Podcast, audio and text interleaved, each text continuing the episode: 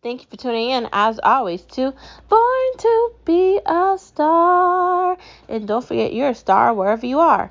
Don't forget that in order for us to see, we need the light. And the light is the only thing that will break through the darkness. And the world is a very dark place right now. And we need as much light as we can get. I feel like it's so important and essential that you be a positive entity in a world full of negativity and hatred and pain. That you find a way to be someone that brings laughter and joy into others' lives. I'm that person for a lot of reasons. It would be far easier for me to just be miserable and sad and melancholy and depressed about life than it is for me to be happy and cheerful and upbeat and uh, a jokester. I go out of my way to be funny at work and I go out of my way to do things to recognize people and let them know how important they are because life is too short and and we need to do that. It's it's not okay to be sad all the time and be negative and be upset. Find a way to be happy and relish in that because the world is a dark place. And some people would rather have people be miserable than happy and misery loves company. So, guess what, misery? You can be by yourself. I'm good. We're good. We want to enjoy our lives. Yes, we do, stars. Yes, we do. So, the first part of our conversation today on this Tuesday is buying pots can be fun. It can be fun and then it can be irritating. Like you're likely going to you're going to want to get the pots where they are easy to clean and easy to, you know, put, you know, in your cabinet. You're you're gonna want to get a lightweight weight set that's that's not like five hundred dollars, and you're also gonna gonna want to get something that's gonna last a while. I get I got some Walmart pots and they were good for a couple of months, but I mean they're Walmart pots, so you're getting what you're paying for. Um, and I really learned that quickly. Um, they're still there in my cabinets, and I'll still use them when I need to. But I ended up buying a Pioneer Woman set, and I I like that better. They're non-stick. Um, they're the same pot she cooks with, and I'm obsessed with her show. And for me, I just feel like it it really does me wonders. But there's so many different pots. There's this even this other pot that's cost like a hundred dollars that I want so bad but I don't know if I should buy that because I like cooking. But do I love cooking? Do I want to spend that money on that? Am I really going to use it? I mean, these are things I'm going to need to think about before I really dive in on that. But it does look really cool. I'm not even going to lie about it. I'm thinking about getting it um, just because um, I, I, I'd like to have like a really, really good pot like that. But pots, buying pots can be really time consuming because where do you go? Do you order them online? Do you go to store? Like what are we doing? Like it, it it's not something where it's going to take you five minutes. Well maybe it is if you shop that fast but like for normal people that don't shop like that that really want to look at it and and get a vibe of what it is it, it might not happen in a day. Like this might take a little bit of time for you to decide what you want.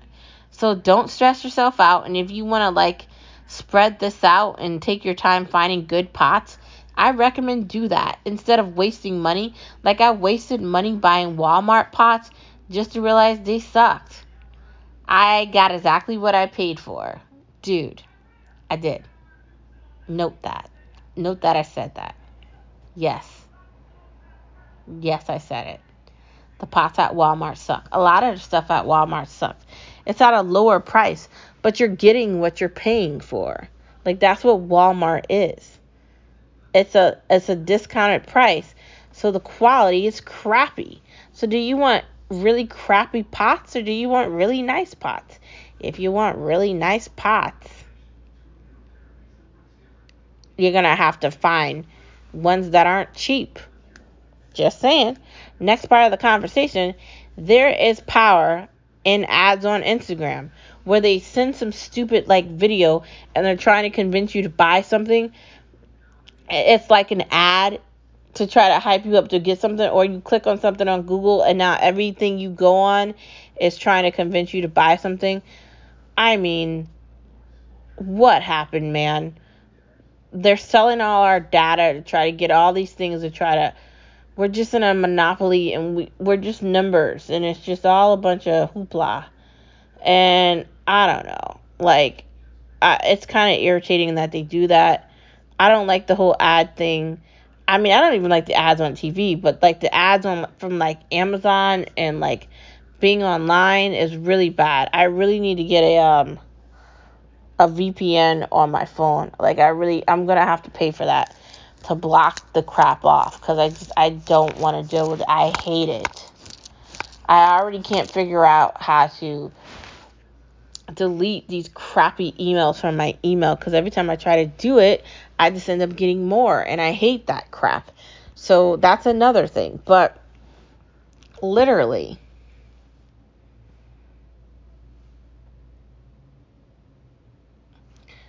I don't know.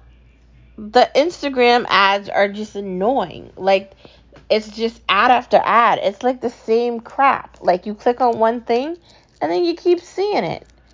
And it never goes away. Like if you say you like a headscarf, they're gonna send you like a gazillion headscarf ads. Why am I seeing this? Why? I don't get it. I don't get it. Who knows? Anyways, next part of the conversation let's get off the ads because uh, we all have to see them way too much and they super suck. Laundry should be a fun topic, shouldn't it? Like, you need to wash your clothes and you need to make it happy. Granted, washing clothes always isn't happy. Like, I'm lucky. I live in a building where the laundry is in the basement, but I don't know. Like, sometimes I feel like in this COVID environment, do I want to wash my clothes here or do I want to go to a laundromat? And we went to a laundromat, and I don't know if that was for me. So I'll likely just be washing them in the basement just because that's easier and I don't have to drive anywhere. Like, thinking about putting my clothes into like the car and then driving all the way to the laundromat is not